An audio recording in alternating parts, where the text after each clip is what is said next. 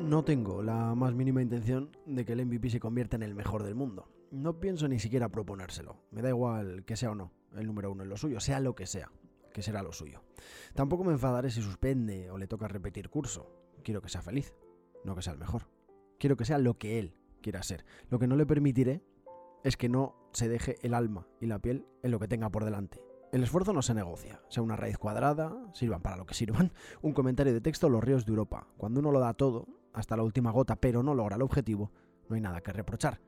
No se puede exigir el resultado, pero sí el esfuerzo y la dedicación. Habrá momentos en los que tendrán más fuerza para darlo todo y otros en los que los altibajos de la vida le impedirán dar el 100%. Será entonces cuando tocará arengarle y subirle la moral. Vamos, chaval, tú puedes. Confío en ti.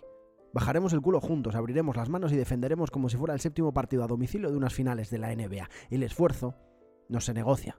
Creo que poco a poco estamos dejando atrás esa cultura del éxito o el fracaso, de ser el primero o que no valga para nada lo que has hecho, ni el trabajo ni el esfuerzo.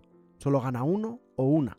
Pero el simple hecho de estar, de pelear, siempre y cuando lo des todo, es de valorar. El no ganar no debe frustrarle, el no esforzarse sí. Quiero que sepa que a lo largo de la vida perderá más veces de las que ganará, pero que toca trabajar y esforzarse para que las victorias sean infinitamente más grandes que las derrotas, que lo serán. La indolencia de saltar al campo y ver pasar la vida, rebajar el nivel de exigencia y conformarse con cualquier resultado lleva años lastrando al Barça, un equipo al que hasta hace muy poco no se le permitía no dar el máximo, más allá de que se ganara o se perdiera.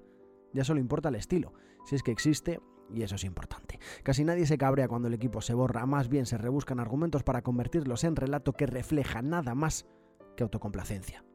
No es el resultado, idiota, es el esfuerzo.